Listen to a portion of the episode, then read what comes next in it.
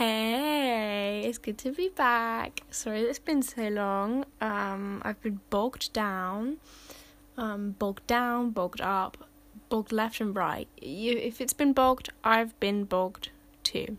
Um, so today we're talking about, um, sort of, I suppose, as an umbrella term, term, term. How do women contribute to sexism themselves? Because I think it's kind of um.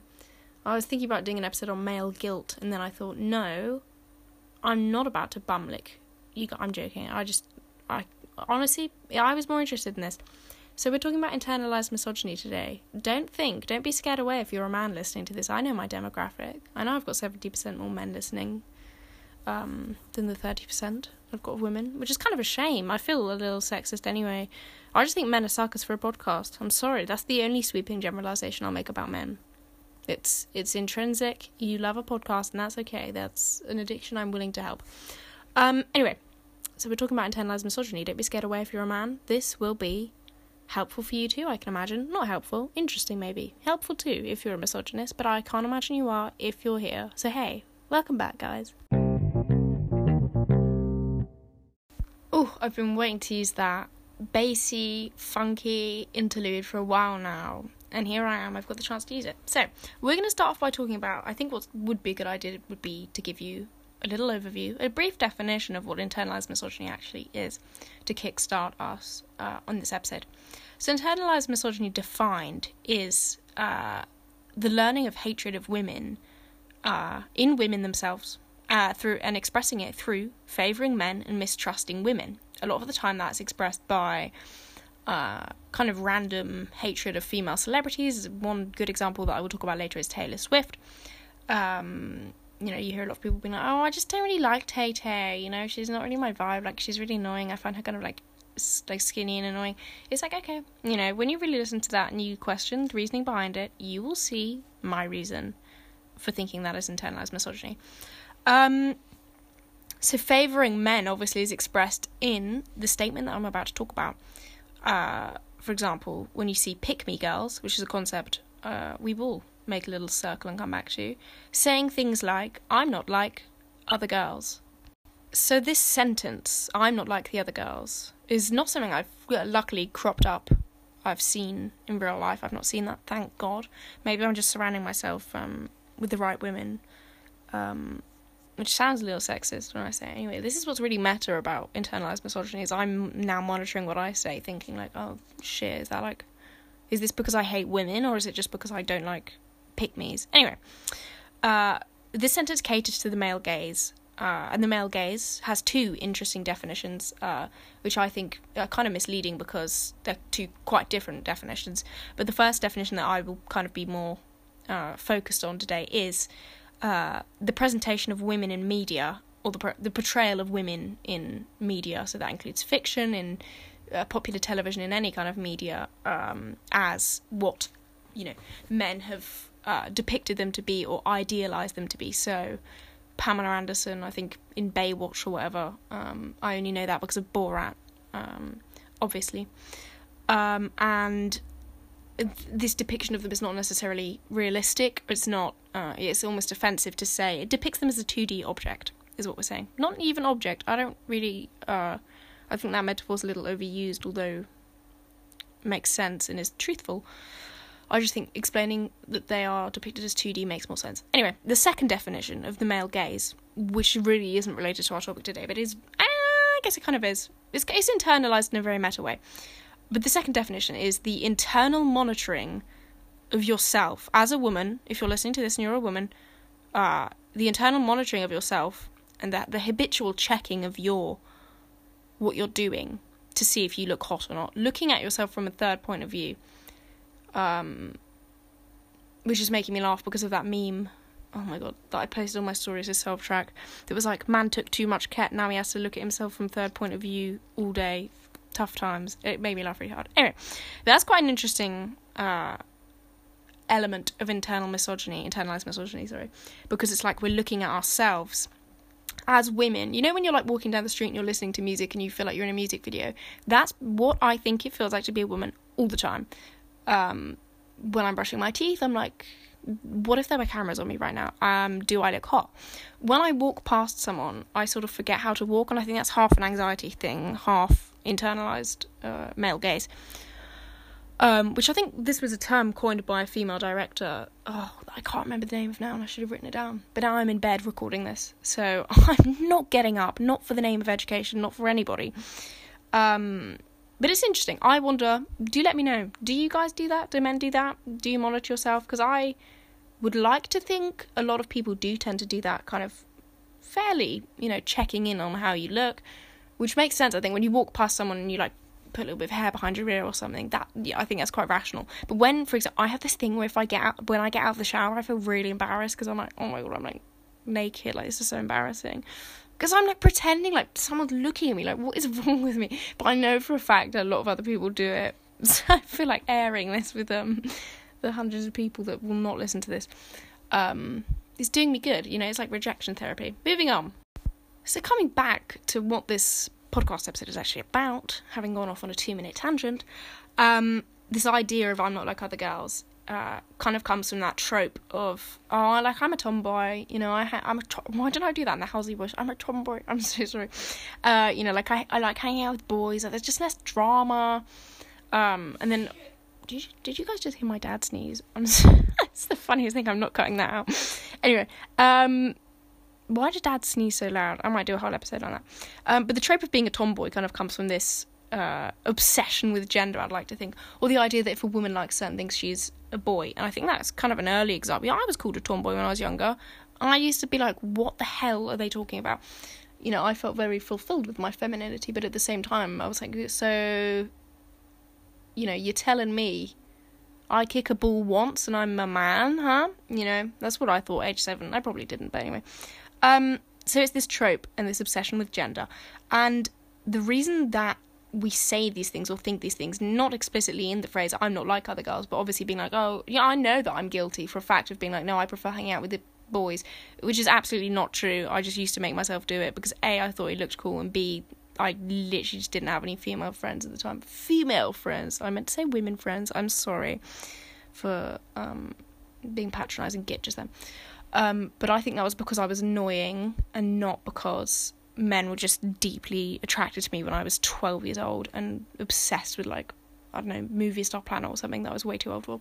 Anyway, um, we associate femininity with weakness, and that comes out in, you know, a lot of people's distaste for people like Harry Styles, for example, wearing dresses. Is this um kind of idea that change is bad, but that doesn't really make sense. But the idea that femininity is weak and incapable, and we choose to distance ourselves from that as women, and we are all guilty of it, I think, in one way or another. Um, trying to distance ourselves from femininity as opposed to trying to reclaim femininity. And I think a lot of people thought that's what I was doing um, with my whole changing of pronouns to they, them, or just kind of being a non binary person. Um, I don't know why I hesitated with person. I'm not I'm not confused about whether or not I'm a person. It's more it's the gender thing that gets me. But I think at the same time reclamation of gender is not something that has ever been successful for women, whereas the complete disabandoning of gender would be. But in this uh, unfortunately dystopian reality that we live in, I think the reclamation of gender is kind of all we've got uh, left. So if we stop associating femininity with weakness and capability and incapability, sorry, then I think that we will be making progress. So, as a quick debunk, a debunk of the sentence, I'm not like other girls, which is not going to be the focus of the whole episode. I'm sorry for having said it about four times. Um, none of us aren't like the other girls. We are all like the other girls. We are the girls. We are the, we are them girls. We are them boys. We are them girls also. Um, and what I think what is trying to be articulated when we say I'm not like the other girls or something along those lines, you know, like I've talked about, uh, is we are trying to articulate that we are not like the projection of women in the media, the popular media, that is 2D and is a poor representation, a poor depiction of women in real life. We are not like Pamela Anderson in Baywatch. I love Pamela Anderson. I love her, but I don't like the people that made her play that character. Um, for example, I've never seen Baywatch. I don't know what I'm talking about, but you catch my drift, you know. This representation of women as catty in Mean Girls, for example. I have a big problem with Mean Girls, but at the same time, I think it's satirical, and it was written by Tina Fey, and I would trust her with my life. I would die for her, and I would live for her. Um, so basically, what I'm getting at is the idea that the sentence "I'm not like the other girls" is not is a poor articulation of what we're actually trying to say, which is I'm not 2D. I'm the I am the amalgamation of all women I've ever loved and all women I've ever feared. Someone probably said that. It was probably Dame Judi Dench or something. I don't know. She's cool. She sounds like she'd say something like that. Um, but I think another three phrases that are worth mentioning. I've already mentioned one. Um, that we should probably cut out of our vocabulary um, and stomp on until they are a small brown stain. Um, is firstly, I prefer to hang out with boys. No, you don't. Stop it. That gives me flashbacks to year nine and eight me. Um, the phrase "she's such a psycho" when you're, for example, talking to a, a male friend and they say, you know, my ex girlfriend, she was just such a psycho. Like she'd check my snap maps, she'd check my snap score, she'd message me twice, um, in a in a day, super psycho, and you're like, oh, she, oh my god, she sounds like such a psycho. I think I've done that before, but I think no, I can't justify that. I will not justify that. Here's me challenging my own internalized misogyny, um, and also the phrase. Oh no, that's not a phrase I just wrote at the end of that. Uh, at the end of "She's such a psycho," I just wrote "Shut the fuck up." Oh my god. So that's not a phrase that we should cut out, and I'm I need to stop writing things like that in my own notes. So, something I think that has also been equally damaged by uh, internalized misogyny just misogyny in general, but more so internalized misogyny because it impacts women by women, um, is female bonds and women friendships. Friendships with women from women. Women loving women, but not in a sexy way. Maybe in a sexy way, but I'm talking more platonically. Um, and I think it does come a little bit back to again that male gaze. The first definition, the the um, uh, presentation of women in media as something that they are not, and therefore the expectation of women to act like that is the male gaze. I suppose. I think that also the reason it's called the male gaze is because um, if you imagine uh, up until like Agnes Varda in the 1950s. He was like the first female director. Um, maybe it was the 1960s actually. I think it's 1957 was her first film. Um, all, for example, all films had been made by men up until that point, or had been directed, produced, written, you know, uh, allocated, funded by men. Uh, so everything that they were producing was, of course, going to be a reflection of their internal uh, desires, which does, if you know much about English theory counter Roland Barthes' uh, Death of the Author, which says that um, the author has nothing to do with their text. You know, it's, it's only subjective to the reader, which I think is a load of honky tonk. Uh, and I, I made that pretty clear in my personal statement.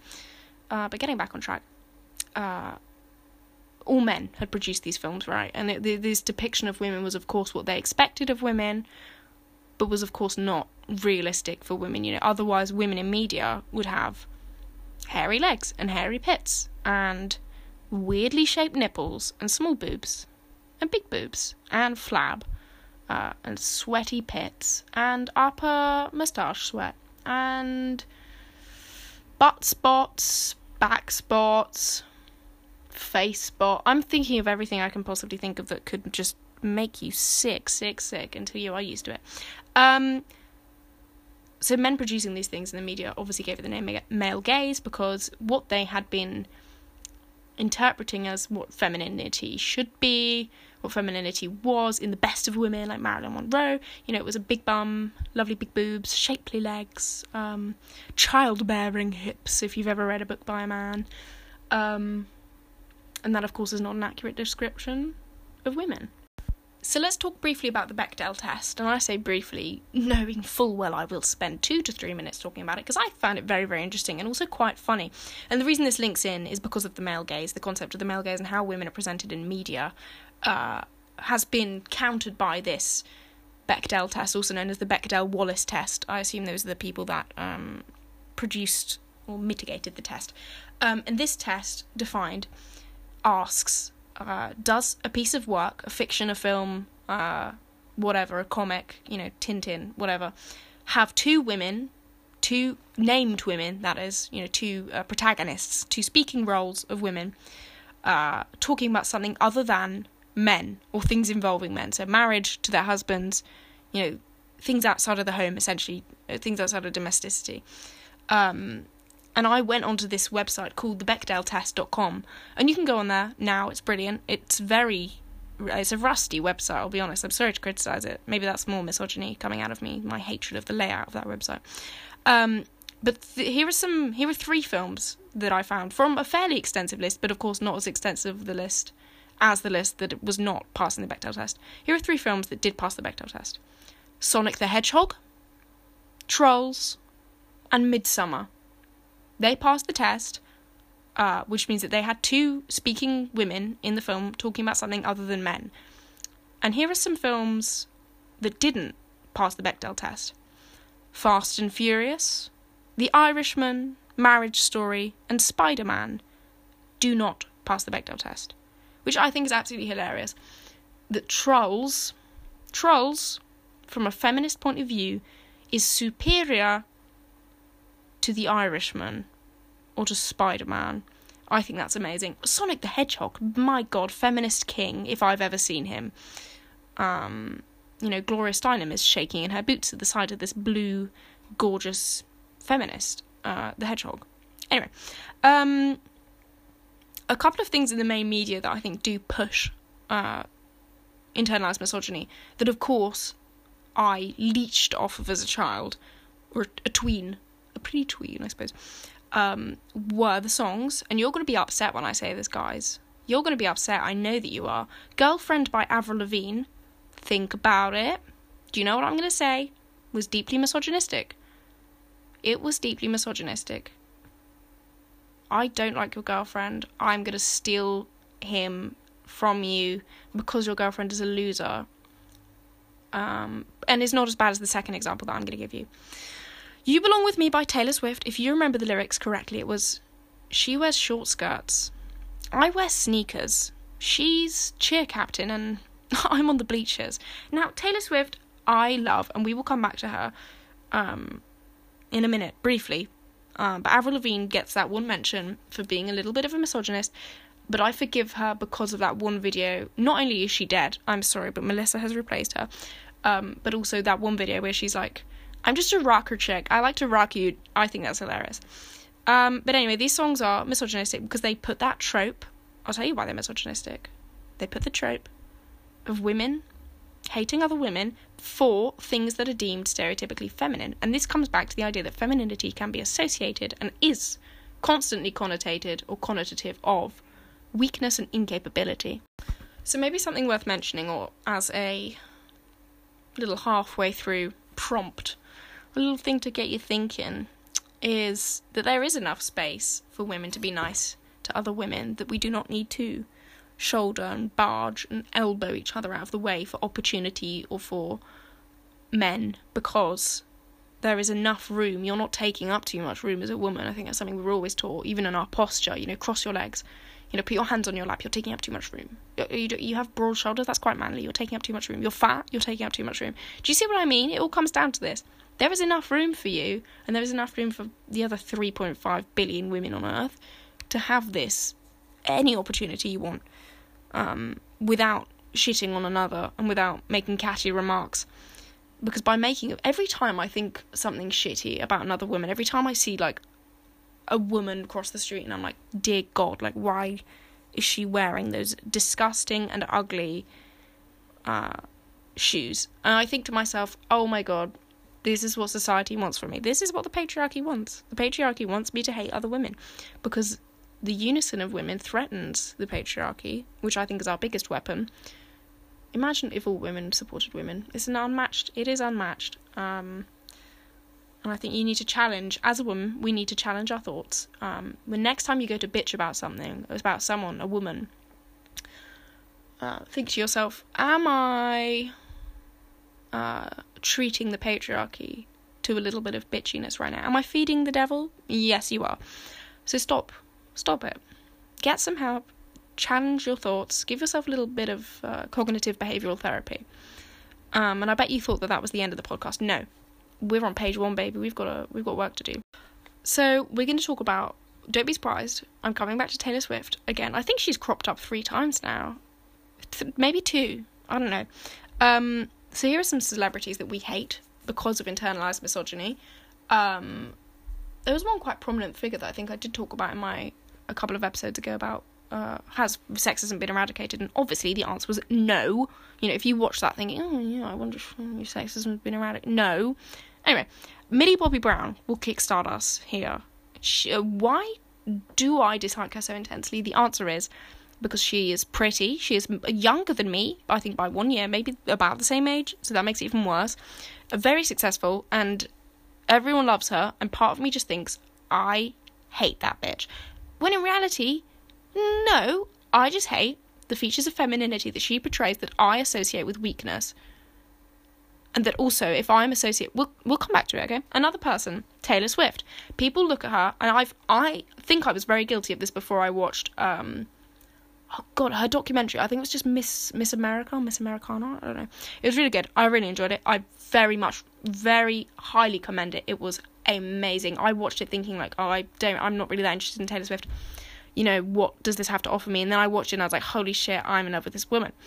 Um, Billie Eilish, another one. People just say, I just find her annoying. She has an annoying face. She tries to be a man. Like, just, you know, you, you know, you wear such baggy clothes. Like, ugh.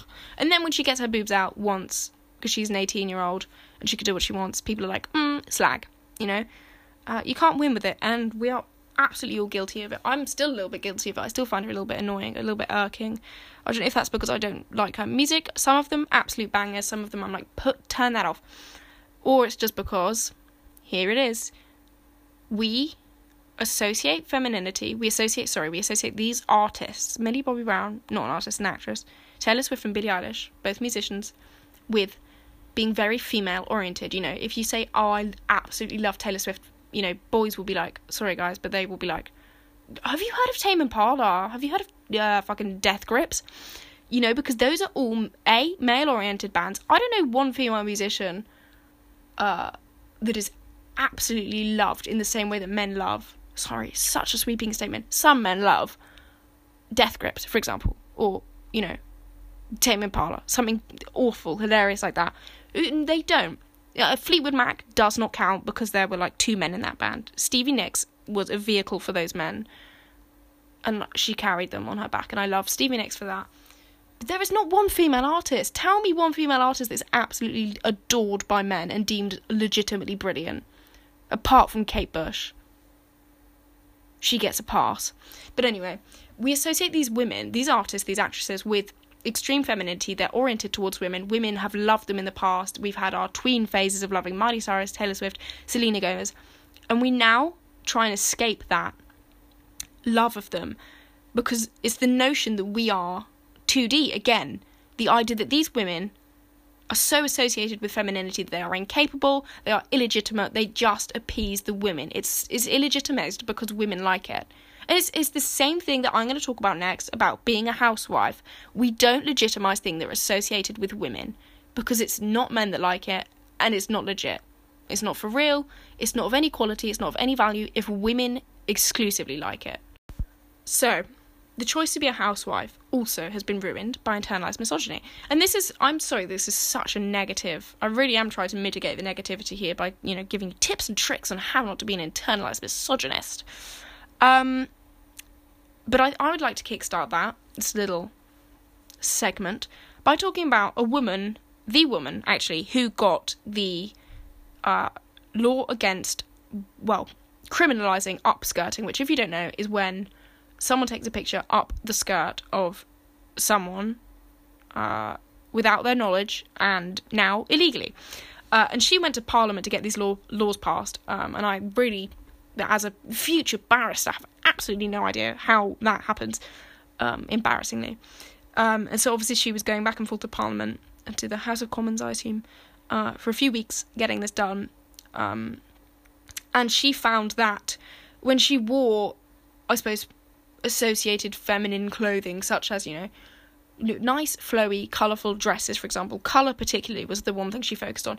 She was illegitimized or was treated differently than when she wore, for example, suits or grey, you know, suit jackets, suit trousers. She was treated differently. She was treated like a professional member of the environment. When she wore colours, of course, she was illegitimized and treated kind of more as a person of the public that didn't really fit in here, not really professional. And I would like to argue that the reason we, as a whole, for example, use uniforms that are pretty much colorless, you know, our blazers could never be bright pink, they could never be, you know, bright green, is because we associate color with kind of recreation and women are so obsessed with fashion, right? Like we love our colors. So that's satirical, obviously. But I mean, I love my fashion. I love my colors, not because I'm a woman. I just do. Um, and we associate this color with femininity. We associate it with women. We associate uh, recreational wear, you know, with women, with housewives, housewifery, for example. Um, and we associate that femininity with illegitimacy the same way we associate Taylor Swift and Billie Eilish with femininity and therefore invalidity. Um, so much we associate that that we see male suits and male clothing and lack of colour as what is professional, because the professional workplace has always, of course, catered to uh, men. And it's interesting, I think, this uh, the forcing of women, for example, to wear skirts. I don't know if you guys have seen the Fox um, uh, film, the film about Fox that I now cannot. I think it's Bombshells, really good film, uh, where Fox actually forced the women there to wear skirts. Uh, and I would just argue that's another way of making women not fit in with men or different, othered, the second sex, as you know Simone de Beauvoir would say. Some jobs that we do associate with femininity, and there'll be a theme here, are housewifery, being a housewife, you know, cooking, cleaning, child rearing, um, being a nurse, always associated with women. Less so now, I think that's interesting. You know, when I say, oh, look, there goes a scientist, did you think about like Albert Einstein or did you think about a woman?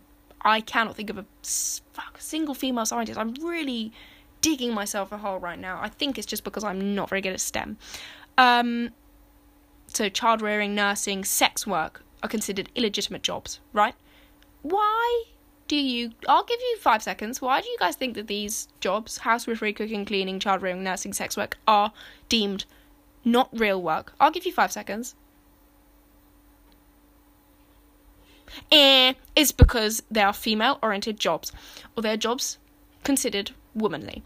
Here are some jobs that we associate with men. If I said to you, and I know this works because I read a book by Dolly Alderton Really, really good book. Actually, I think it might have been by Sara Pascoe, but Dolly Alderton's book is very good as well.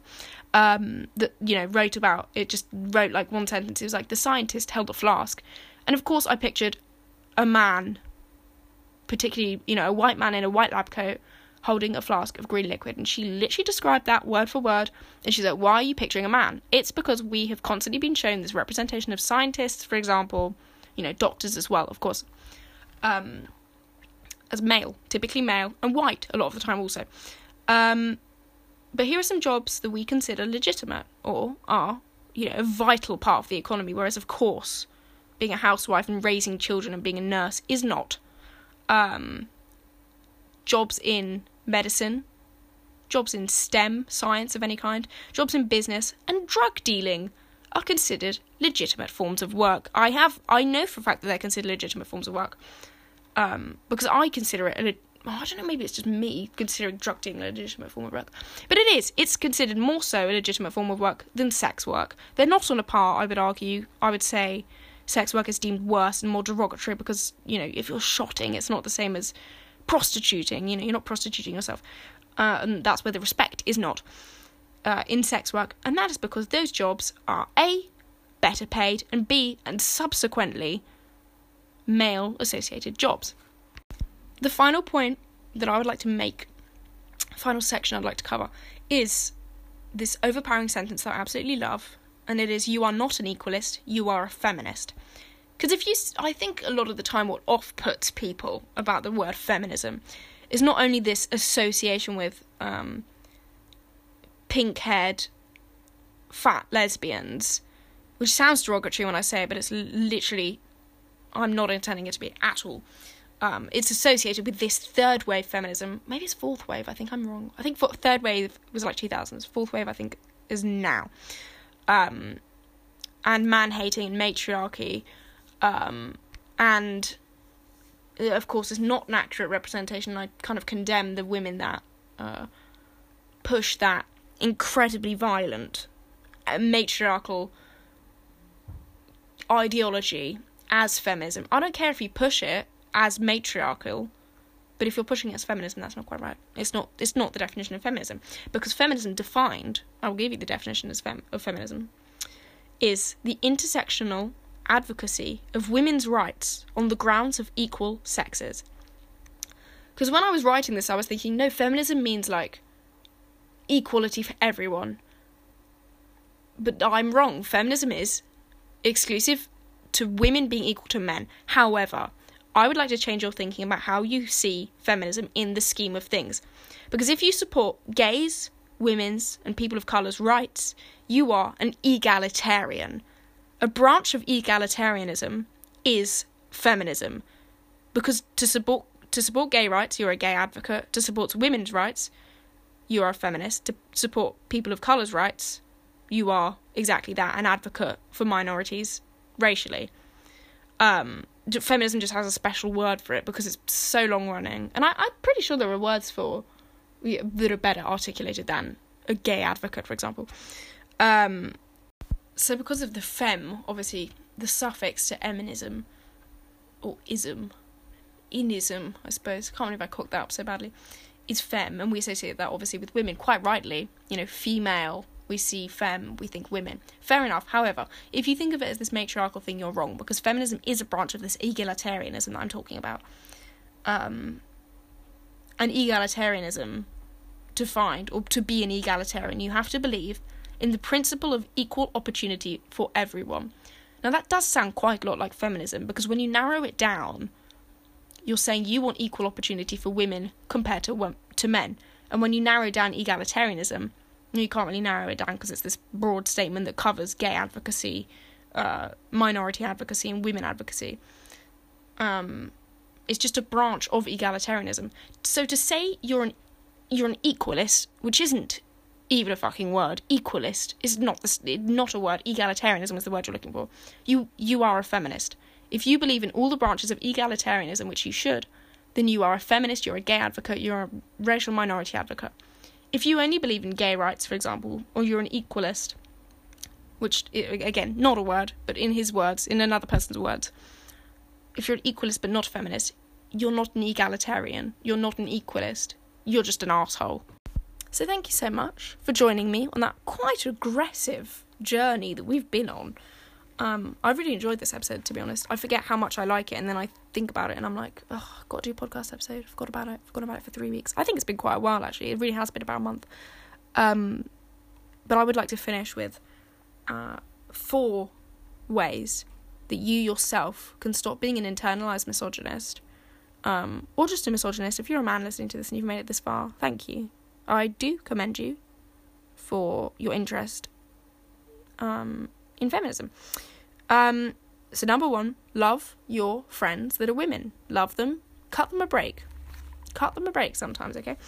Number two, question why you hate that one female celebrity. Why do you hate Billie Eilish so much? Get write down three points and post them to me.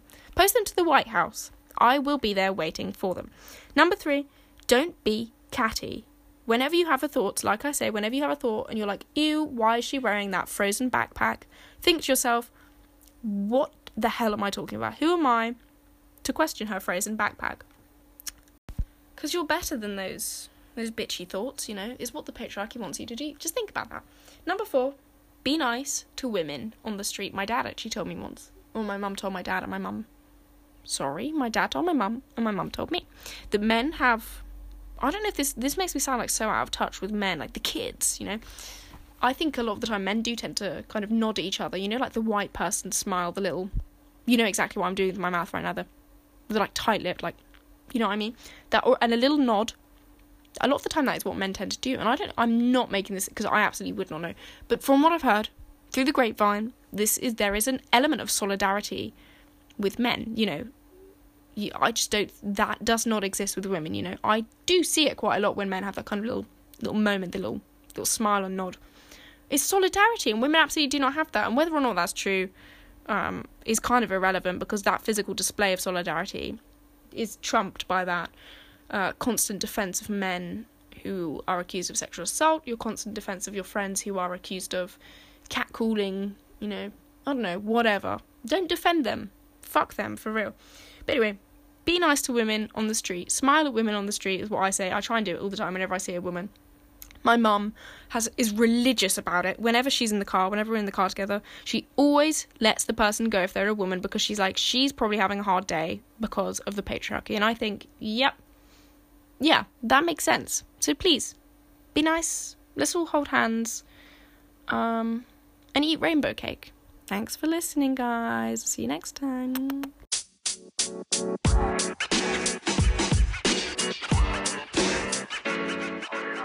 You know, man.